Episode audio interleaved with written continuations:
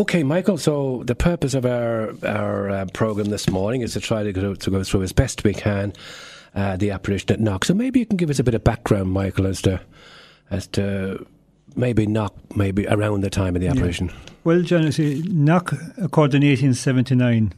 At that time, Ireland was still in the aftermath of the famine, you know, the Great Famine from 45 to 52. Yeah. And I suppose just to remind ourselves, like, it's still distressing to read about this, John. You know, one million people died in Ireland at that time. Well over another million, between a million and a million and a half immigrated. And the population of the country dropped by almost 25%. And, you know, it's, it's still frightening to read those facts, like, but they're facts. I don't think people would even comprehend that these yeah, days. You know, one million right. one died million dying, yeah. and one and a half million emigrated. emigrated. That's right. And, you know, I suppose the history books will tell us that the famine ended in 1852, but mm-hmm. still up to, up to and including 1879, there were still sporadic failures of the Predator crop, which caused, you know, g- great problems for the people because they were dependent on the Predator. Mm. And the other thing, I suppose, John, at the time was that Ireland was still in the grip of landlordism. You know, yeah. evictions were commonplace. The people had to pay rents to the landlord. They had no money, of course, because they had no income.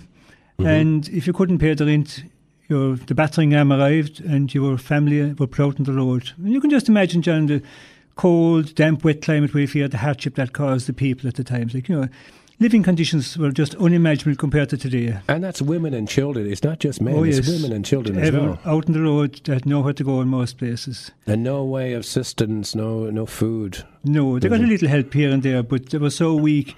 Mm. Very often, what happened, John, maybe one person died in the house, and the rest were too weak even to take them to bury them, and yeah. then disease spread within the family, and it was it was a cruel time in Ireland. That's all I can say. And I suppose the other bit of context to that too would be for for 300 years, uh, they weren't allowed even to practice their faith no. in Ireland up to about 1829, I think it was, when they had this famous uh, act of emancipation or whatever they called it, where people were just allowed very grudgingly, yeah. I think, to practice their faith. But it's amazing, John, right throughout history, Faith always thrived in those conditions. yes. It's hard to imagine it, but it did. But I think they, I think this is important to sort of mention mm-hmm. this in the context of what you're going to tell us about the actual apparition and so on and so mm-hmm. forth. That the people, even though they were starving of maybe material things, yeah. they still had the faith. Well, we've always look at our local mass talk, maybe up in Ashford, John. You know, that's right. It's just people that went to mass there in the hills, and mm-hmm. there was a mm-hmm. on the pre and the priest head. You know, those days, but yeah, we'll just move on a small yeah, bit, maybe, okay, John, yeah. from that. Mm-hmm. The other thing we must look at in the background to Knock is the life of the parish priest of Knock, Archdeacon Kavanagh. Mm-hmm. This man, you know, he's central to the whole story of Knock. And his family had been evicted from Carlow under Cromwell. And, you know, they were sent at the time to hell or to Connacht. That's what we learned in our history books. And Archdeacon Kavanagh was born in North Galway in 1821. He was ordained in 1846 you know, just at the height of the famine, he was ordained. So he saw the, the worst of the famine. You know, the Black Famine the year was 1847. And when he was appointed, first he was sent to Westport in Mayo. And, you know, reading his story, John, he, tell, he says that very often before his breakfast in the morning, he anointed as many as 40 people. Wow. That'll just give you some indication how many people were dying around him at the time. That was before he ate his breakfast in the morning. He had 40 people anointed. Yeah, when he anointed people, now that was the last rites, John. It wasn't the sacrament. You know, yes, today yes, we put the emphasis yes. in the sacrament of the sick, but you know, it was literally the last rites for those people. And this was every morning. Yeah, it was incredible. Like how many people were dying mm, around mm. this man. But you know, he was so concerned for the poor and for the you know the starvation of the people that he even sold his horse. He'd never get out. He sold the horse to make. He sold his watch. Even this man did. You know, he was an extraordinary man. But he was appointed parish priest of Knock in 1867. And of course, Knock was probably heaven to him compared to what he left in Westport. Mm-hmm. But very quickly he became known for the extraordinary sanctity of his life and his devotion to the ever immaculate Mother of God. That's the title he gave Our Lady, the ever immaculate Mother of God. And of course, his other great devotion was to the holy souls in purgatory. Yeah. And, you know, his concern for the souls that died, you know, was so great that on the 14th of May 1879, he started to say 100 consecutive masses for the holy souls in purgatory. I had that, yeah. Yeah, and he made this public that he was saying these 100 masses. He, the people were so poor, John, he got no donation whatsoever for saying these masses. This came from his own heart. And he finished one, the 100 masses on the morning of the 21st of August 1879, the day of the apparition in Knock. And you know, I think everybody, John, you know, believes that this offering of 100 masses was directly, you know, related to the apparition later that evening. Mm-hmm. Yeah, and I mean that man was able to do this. Maybe um, I'd say really without any help from anybody else. Mm-hmm. I mean, I mean the nearest priest would have been probably miles away at this particular stage. And then, of course, when the apparition happened. This is the man on the ground. This is the archbishop, and it's very hard for maybe a priest to react to hmm. something. Well, if you ask any priest or bishop today, John, the last thing they want in their parish or their yes. diocese is an apparition because it just causes so much trouble. Just, yes. But this man was ready for it.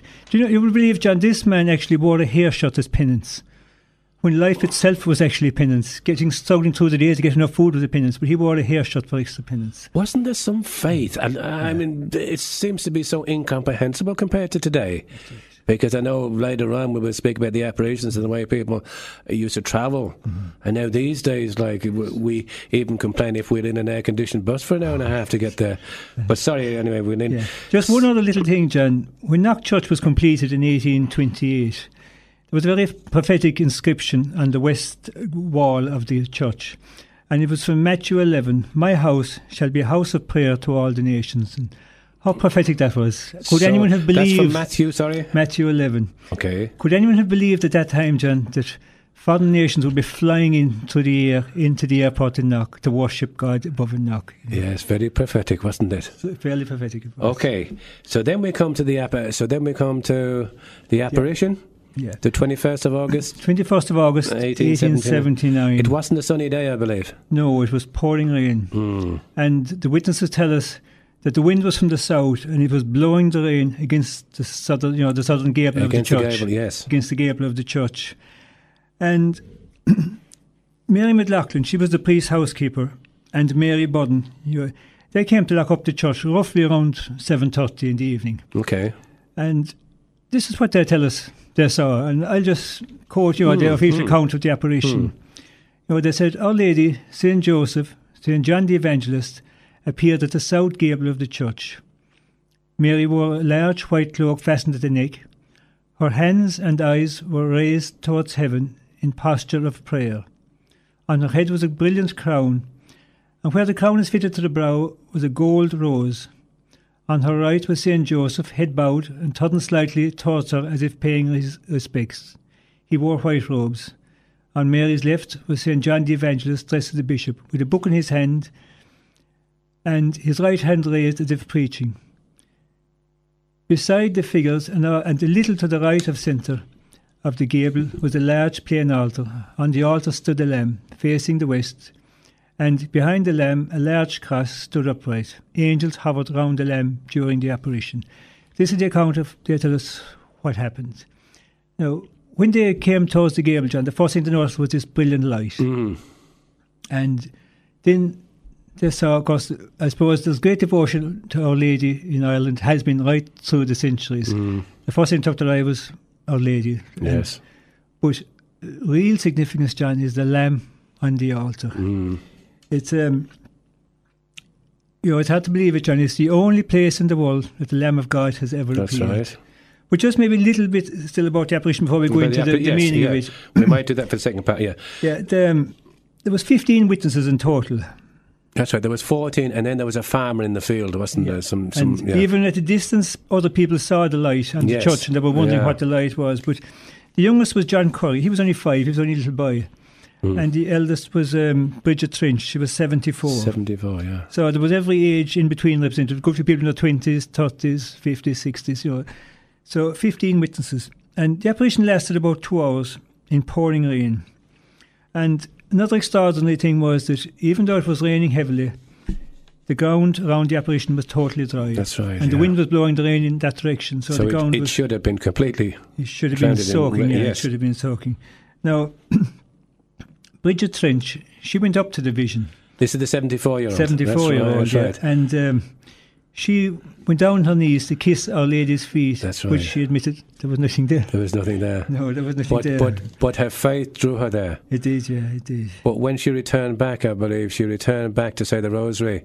Oh, yes. And she felt great comfort in saying the rosary. Yeah. The, the visionaries kept the rosary going the whole time during the apparition because that was their prayer, like, you know, the, Yeah. the rosary was their prayer. And I suppose one other thing, um, there was no word spoken in the vision at Knock. hmm You know, we went to Fatima with a big long list of We did. messages. We couldn't even get them into the program. That's you know. right, that's right, Loads with yes. messages, Medjugorje with messages. But God spoke in the silence of Knock. And we have to look into the vision and study it to see, you know, where is the message in Knock. And just one other little thing. Nobody saw the apparition arriving in Knock, Uh-huh. and nobody started leaving. Okay. And the reason nobody started leaving was that there was an elderly woman across the road from the church, and she was bedridden. But when she had the apparition, she dragged herself as far as the door. She collapsed at the door, and they all ran across the course to help her. When they arrived back, the vision had disappeared. Vision disappeared. So I think what we'll do, we just might take a break here. Uh, and maybe come back in the second part, which might be the opportunity, the opportunity then maybe to go into a bit more detail with, in the lamb and so on and so forth with the lamb.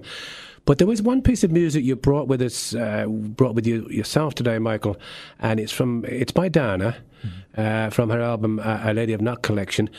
It's it's entitled Saint Joseph's Song. So we might just I, I, I love this, John, because you know we don't hear too much about Saint Joseph. And still, he's a very central figure in our whole salvation Yeah. history. Saint Joseph is, but he's the quiet one that we don't hear much about, and he doesn't say much either. So, I think it's lovely to honour him with this song.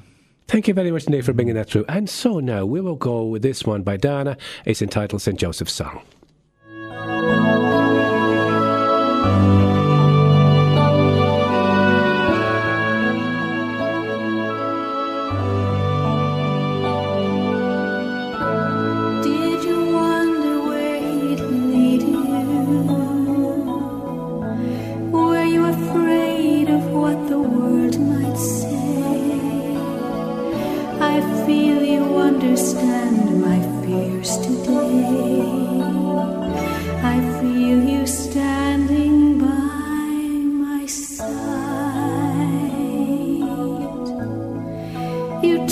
The child to be a man, a man whose life my freedom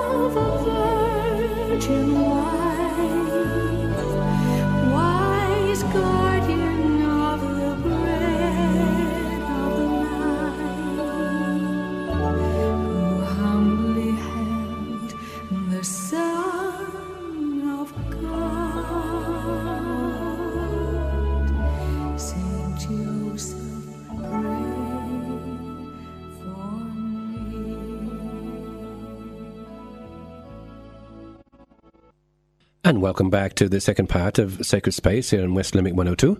My name is John Keeley, and I'm joined today by Michael Keating, and we're going through, or should I say, Michael is going through uh, the apparition of Knockford. So, Michael, just in the first section there, we got as far as going through the, act- uh, you know, the apparition itself and uh, the the witnesses, the 15, uh, the 15 witnesses.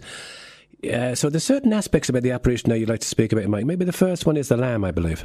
Yeah, I suppose as you- look at the vision in Knock, John, the centre of the vision is actually the altar with the lamb on the altar. Yeah. And of course, this is very scriptural, John. You know, this is Mm-hmm. you know the lamb we've heard about it since the Old Testament. You know, the Passover lamb, Mm-hmm. and you know, and John has the, the book of the Gospels open. So if you look Mm-hmm. at the book of the Gospels in John chapter uh, one, verse twenty nine. First thing we hear is there is the Lamb of God who takes away the sins of the world. Okay. So that comes straight out of Scripture, this image of the Lamb. And, you know, that statement was so important, John, that it's repeated at every Mass that was ever said since. That's right. And I know, I read about a Protestant there last year, Professor Scott Hander went to Mass, and when that was said at Mass, that prayer was said at Mass, it just blew him away, he said. Yes, he yes. converted straight after, Straight because away. Mm-hmm. he knew to straight out of the, the Scripture. And of course, John also wrote the book of the Apocalypse, and Knock is apocalyptic. It's straight out of the book of the Apocalypse. The, the visionaries wouldn't have known what they were describing. But No, they wouldn't have done. Um, 28 times in 22 chapters in the book of the Apocalypse, John mentions the Lamb. So it's right from start to finish. It's, he talks about the one sitting on the throne and the Lamb. He doesn't call him Jesus in the book of the Apocalypse. The lamb. So it's, it's the Lamb the whole time. And, you know, book of the Apocalypse, uh, chapter 19, verse 9, it says, Blessed are those who are invited to the wedding feast of the Lamb. And this is the actual vision that the visionary saw in Knock, the wedding feast of the Lamb. Mm-hmm. And of course, it reminds us of the Mass also, John. The Yes. Lamb of God on the altar is, you know, intrinsic with the Mass. We can't get away from the, That's the. Mass. And this brings us back to the 100 Masses that Archdeacon Kavanagh offered. And, you know, I suppose only God alone knows how many souls that man sent to heaven with his 100 released Masses. Because of it, yes. And that's the vision that those souls saw in heaven. So we actually had a piece of heaven on earth in Knock during the apparition. That's a beautiful expression there, Michael. I like that. That's that. the best way I can put it, Mm, John, I very suppose. Nice. Very nice. Um, and of course, you have the bare cross behind the altar, then, which That's is the right. victorious cross of the Lamb. And I think I said before, it's the only place in the world that the Lamb of God ever appeared. That's right. That's right. And then after, alongside the lamb, of course, then then you had Saint John, Yeah. and he holding. Yeah. John was holding the book of the Gospels. Mm. Now, we don't know what page was open. It'd be lovely to know what page was open. sure but would, yeah. I think two divisioners tried to climb up on something to you know, could see what you know, page was open, Is but they right? couldn't Yeah, see what yeah. page was open. But we know enough, John, that he wrote you the fourth Gospel He did. and the book of the Apocalypse. And the book in the paper. So we have enough from that. If we Yes. study those, we'll be doing fairly well. yeah. Sure would be John. And you anyway. know, in all his writings, Jesus, for John, is the Lamb of God. He keeps referring to the Lamb of God. This very important title he Mhm, gives mhm. Jesus. And I suppose it, you know it brings us back to the Mass again, John. The book of the Gospel's been opened, the Mm-hmm. That's Gospel right. read, and the Word of God being proclaimed to us. And he's preaching as a bishop. He has his two fingers up in the air, and he has the bishop's mitre on, but he's a mitre of the Eastern Church, a small, yeah, a smaller one. yes, mitre yes, has, yeah. yes. So I suppose a little lesson here for us, John, you know, to get into the Scripture, to listen to the Word of God. Hmm hmm And so that's so that's John. So, and I'm sure this is all all sort of going to tie in in the end. And then Our Lady, of course. I mean, Our Lady was Yeah. During the apparition, John, Our Lady's eyes are raised towards heaven. Now, her two hands are up to her shoulders, and she seems to be praying as a priest would pray during the Eucharistic Yes. prayer at Mass. You know Yes. the way the priest Yes. raises his hands during Mass, John? yes, So that's the way Our Lady is praying. And when I you know, got into this, John, and was thinking about this, you know, I said, what is Our Lady doing? interceding. She's praying. yes, And I said, who is she praying for? Uh, who is she praying to? Yeah. She's praying to the victorious Lamb, Yes. the Lamb of God, her Yes. Son, Jesus Christ, Yes. beside her. And who is she praying for? She's praying for all her children, John. yes, We are included. I'm sure the people at the time, you know, they were suffering so much. Our Lady was interceding for those people. And Our Mhm. Lady always intercedes, f- you know, for us. And of course, these people themselves would have obviously recognised that because they had the Mm. faith, Yes. they would have known that Our Lady was praying. Yeah. And she is wrapped in total contemplation of the Lamb of God. You know, she's she's turning slightly towards the Lamb, hmm but her eyes are raised towards heaven. Mm. and uh, she, she's praying for them. And of course, she's inviting us to do the same, John, Yes, to- yeah.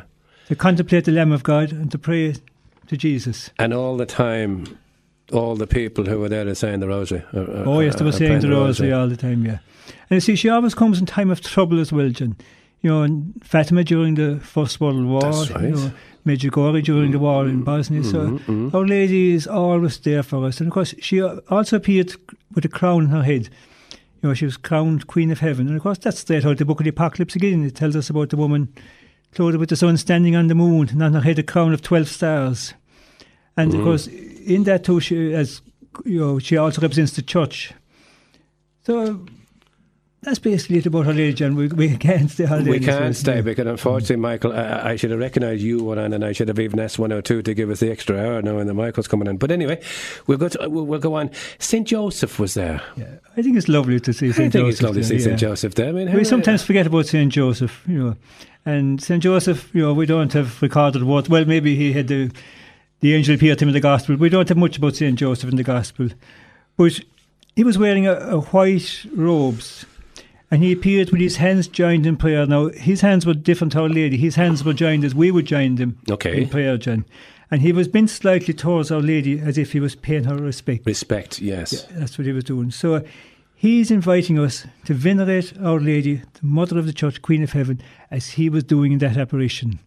So he wants us to venerate Mary, the Mother of God, And of course, he lived uh, as the husband of Our Lady for uh, for, for and years. the so he- foster father of and the Jesus. foster father of Jesus. Yes. And of course, your people always pray to Saint Joseph for a happy death as well. That's right. And he's also the patron of the church. I think He is well, yes, the he? patron of the church. Yeah. Right. And uh, and really, uh, that's about the only time that Saint Joseph um, appeared in an apparition. I don't know. we- maybe know there is of. another one, John. I don't know of Uh, any other place he appeared. Yeah.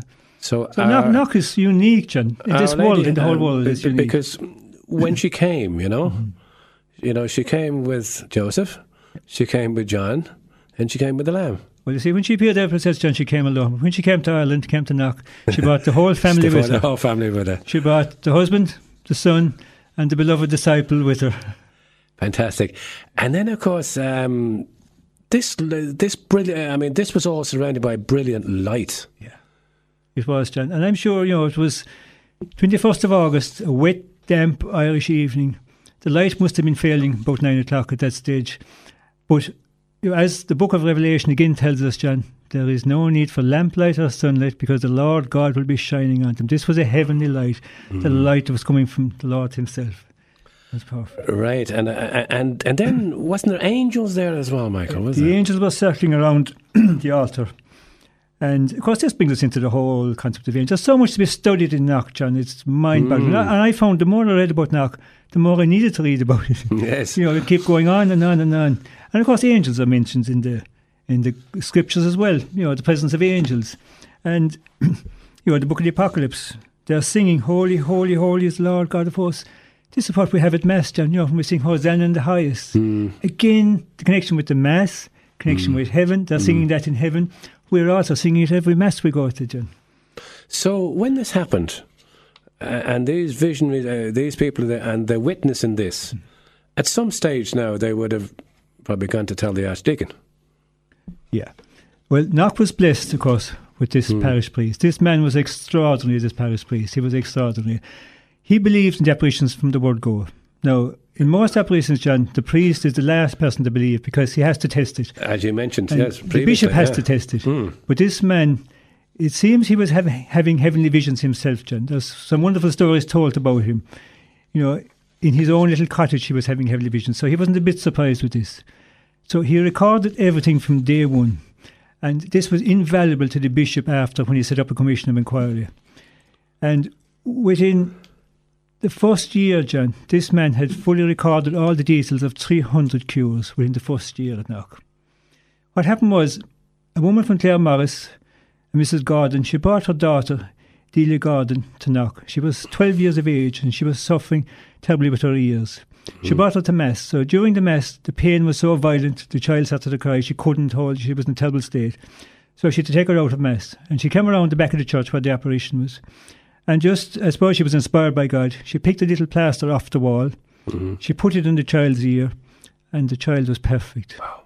So, do you think there was crowds coming to knock before that, John? Mm. This started the stampede to knock. And this was when now, Mike? Was this soon? This after? was 10 days after the apparition. ten days John. after it. After the apparition, it was.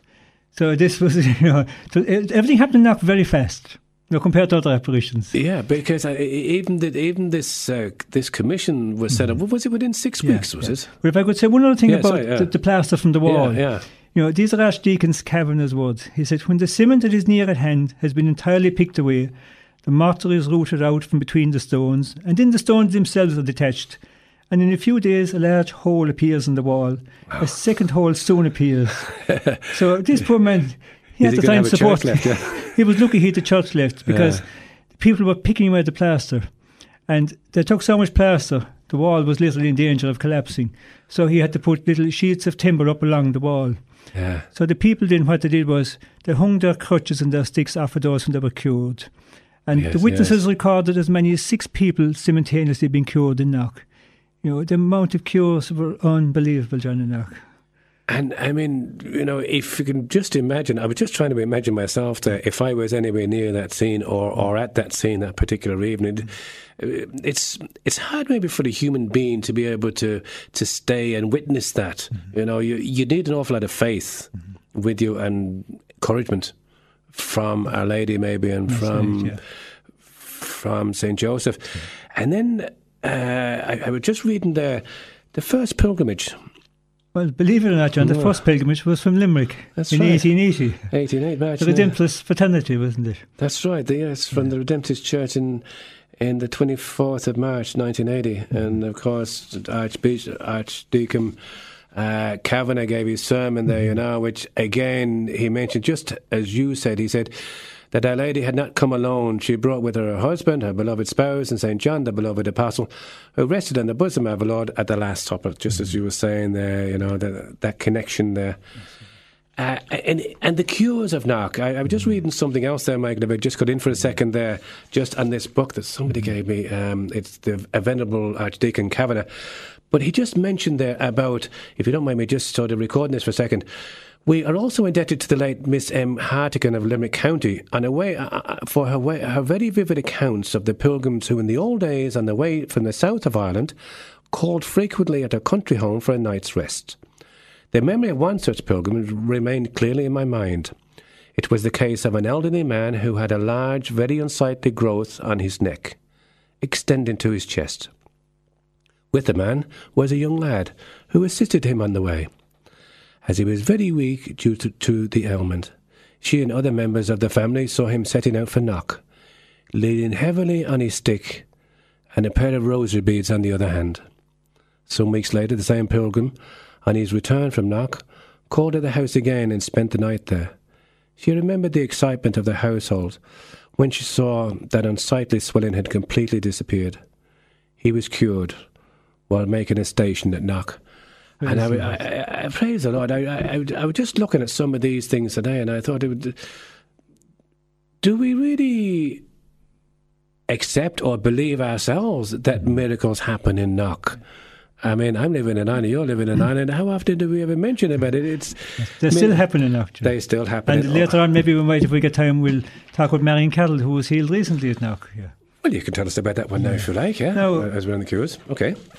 Marion Carroll is from Athlone, and this is a very recent event at Knock, You know, recent, you know, compared because Knock happened in 1879, but she was diagnosed with MS in 1978 after several years, John, of illness. She had been very sick for a long, long time.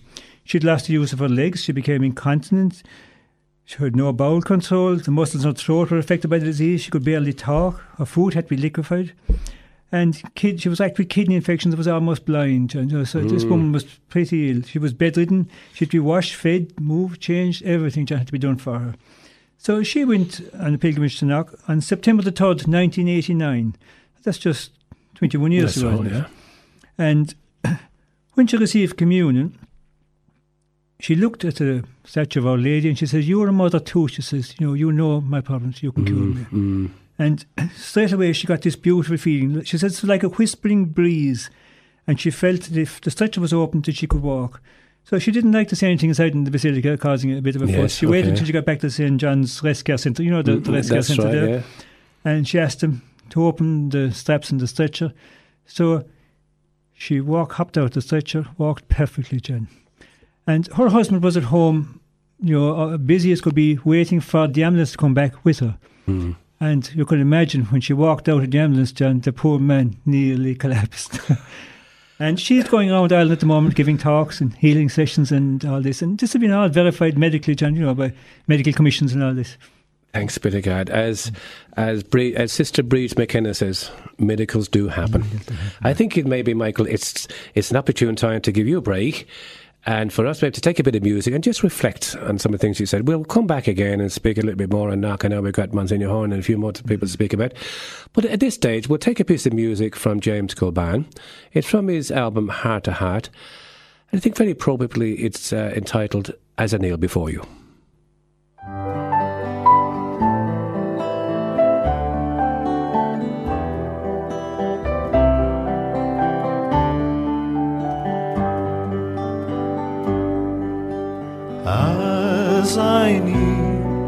Before you, as I bow my head in prayer, take this day, make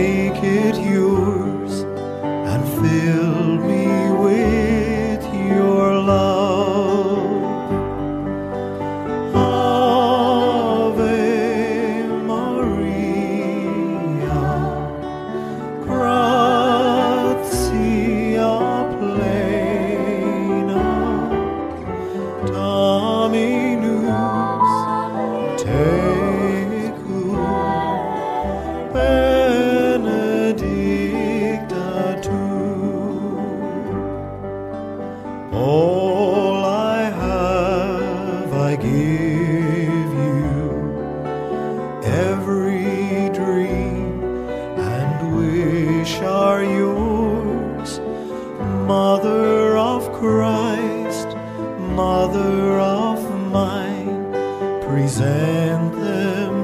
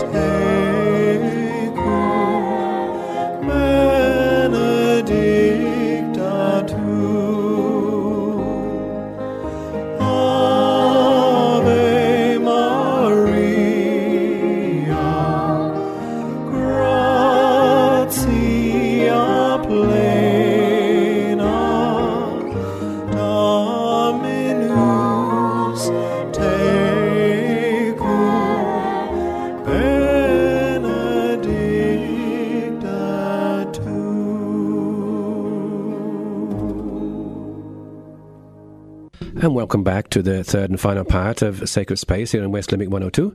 My name is John Keeley and I'm joined today by Michael Keating. And Michael, you're really giving us a, a beautiful reflection on Knock Shrine uh, and the apparitions and, and the surrounding events. And thank you very much indeed. Um, just a few little points there, Michael, in this last section. The Commission of Inquiry, briefly on yeah. that. You know, John, when an apparition happens today, sometimes it can take 20, 30 years for an inquiry to be set up. Mm. But in Knock, as I said before, things work very fast. Mm. Six weeks after the apparition, Archbishop Michael of Tuam set up a commission of inquiry. It was only in six weeks, and mm. he said, "Is the commission's reported that the testimony uh, taken as a whole was trustworthy and satisfactory when he interviewed the witnesses. And then I think there was also a witness interviewed in New York. I think yeah, in 1936 there was a second commission set up. At that stage, there was only three divisionaries alive in 1936. So one of them was interviewed in New York. Yes. But Mary Borden, she was on her deathbed. Yes. And she was interviewed. So she said, I'm quite clear about everything I have said, and I make this statement knowing I'm going before my God, she said. She died six weeks later. So she she reiterated. She reiterated again said, in 1936 what she had said in 1879. And so moving on then from Knock, I mean, obviously the pilgrimage started to happen and so on and so forth. And and then I know we, we have so little time. We will have to jump right the way forward now to, to that big guy, Monsignor Well, I suppose if, if Knock started with an extraordinary parish priest, John, a second, yes. you know, extraordinary parish priest, you know, came to Knock, and that was Monsignor Horan. You know, he was at he ordained in 1936. He came as a curate to Knock in 1963. And in 1967, he was made parish priest. And I think one of his comments sums it all up, John. He said in the television one night, I'm an old man in a hurry, he said. so yeah, yeah. this man, nothing was impossible to him. He just built and he didn't worry about payment. The money came in, you know, everything. He started. Yes. He bought land. There's a wonderful story John told about he trying buying a pub that was in the middle of the grounds that the publican wouldn't sell it. Yeah. So one night about three o'clock in the morning, he eventually agreed to sell it. He got the solicitor and the secretary out of bed, and he had the contract signed before eight o'clock in the morning because your man was change his mind in the morning. Yes, yes, yes. Because he was responsible for building the basilica in Knock, you know, which was you know, incredible to build a massive basilica in Knock. And he was involved in the Pope's trip to Knock in 1979. He was the organizer of all that in Knock, you know, in 1979. And of course, then and he was course, very much involved then with the airport. This, yeah, this was his there was his certain, greatest achievement. There was a certain Taoiseach around at that particular time who. It seems there was a funeral, John, in Knock, uh, and Charlie Haughey and a couple of the ministers were at it, and the Monsignor invited them to dinner. Yeah. So when he had Charlie at dinner, he said, By the way, Charlie, said, there's one thing we need in Knock. He said, No, Charlie said, Oh, no problem. What is it? He no said, problem, no problem. He said, We need an airport, he said. Airport. So Charlie said, No problem. But Charlie thought airport. he meant a small regional airport. So the following day, Monsignor Horan went to the press and he announced there was an airport granted for Knock. an international airport. Poor old Charlie was in trouble. So I think we were all old enough to remember the six o'clock news. Yeah. And he had the runway built and they asked him what he was doing. He said, "I'm building an airport." And he said, "Have you money?" No. He said, "But I'm don't worry about money. I've already got the I've already got the runway going." And but of course, actually, he was uh, in the first flight out of Knock.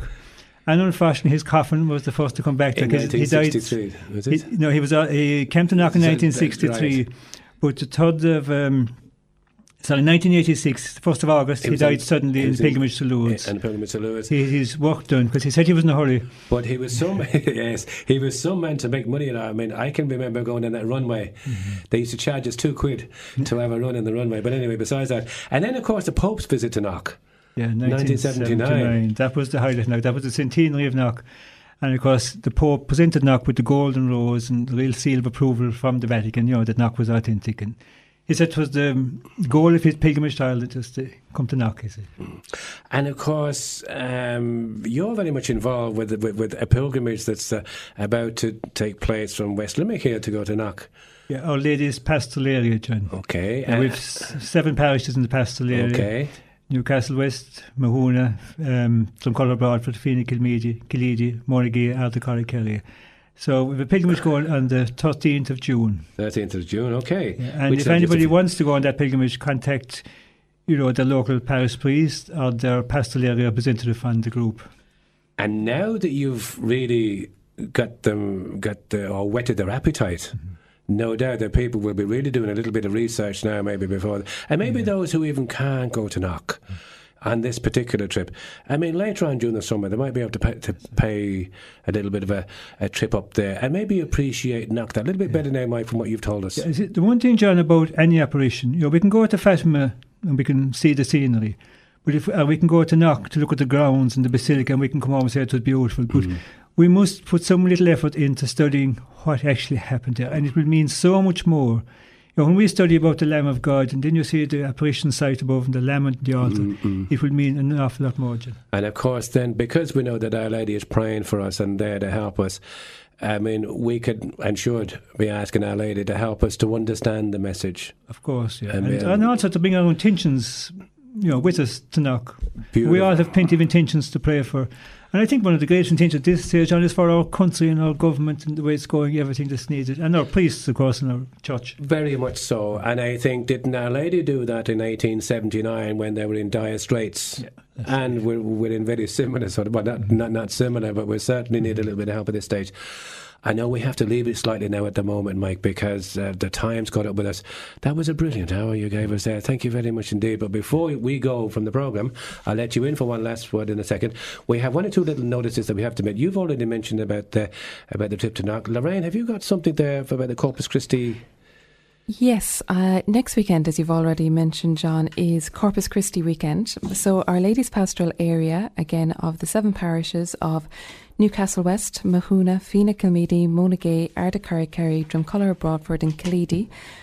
They're holding 40 hours adoration, which is a beautiful way to prepare for the feast.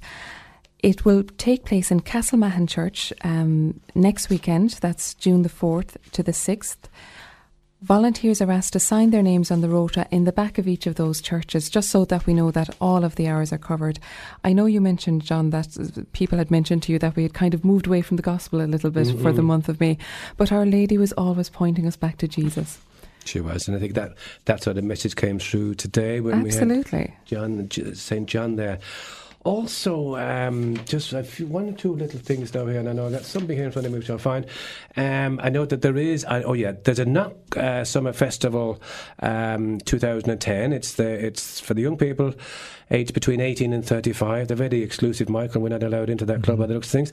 18 to 35, and the 25th to the 27th of June. And over the three days in Knock, there will be talks, workshops, drum, dance, prayer, music, and reflection. It's a great opportunity to step out of the business of life to question, explore, ignite. Celebrate your faith. The festival cost is 70 euros, but this includes food, accommodation, and access to all that's happening. And music is by Elation Ministries. So that's something else that's happening and not very opportune to mention that. One last thing, because um, this is Trinity Sunday, I thought it appropriate to mention that in one of our uh, parishes here uh, uh, in the diocese, uh, Drum and Adlaka, uh, this evening at 7.30, there is Trinity Sunday celebrations at the at the well over there. Michael, just before we go and we play out with a piece of music, would you like to s- just give us one little... Well, I suppose, John, what comes to my mind is that, you know, sometimes when we think of apparitions, we think of them happening out further, maybe, you know, Fatima, Lourdes, or Medjugorje. And, but we have one of the most unique apparitions in the whole world, John, right on our doorstep, mm-hmm. right in Knock. So maybe just encourage people to read about Knock, study a little bit about it, and to make a visit there during the summer, if at all possible. A beautiful way to finish off. Michael, thank you very much indeed for your effort today and also your effort previously with Our Lady of Fatima. Thank you. Thank you, John. It was a Eh, pleasure. It was so prayer, so prayerfully told to us. And also uh, Lorraine for producing the programme. Thank you very much indeed. You're very welcome. I tell you, she, she, she, she's getting very good now these days. Okay, uh, my, my name is John Healy. We have to go. Thank you very much indeed for all those people who are giving us encouragement. We'd like to leave you with this piece of music, uh, maybe as a last little, uh, I, uh, a last little chance just to reflect on what Michael's just said. It's a song that we all know. It's Our Lady of Knock. It's sung by Dana from her, her album Lady of Knock collection. So until next week, God bless now. Bye bye.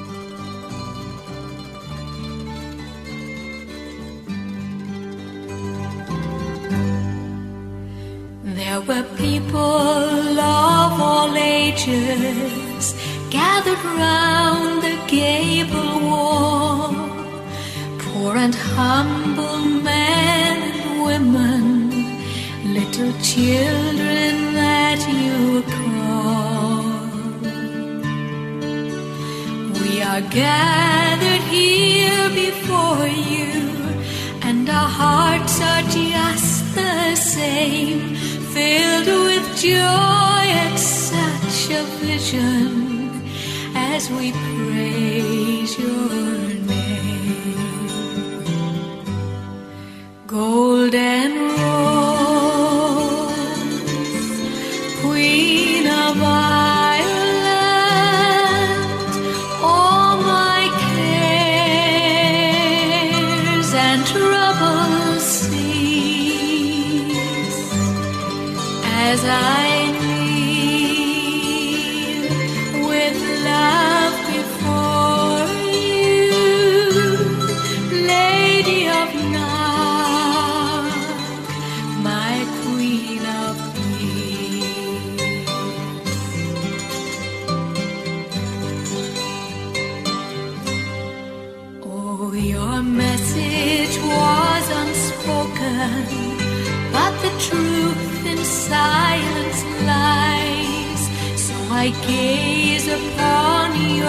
vision, and the truth I try to find. Here I stand with John the teacher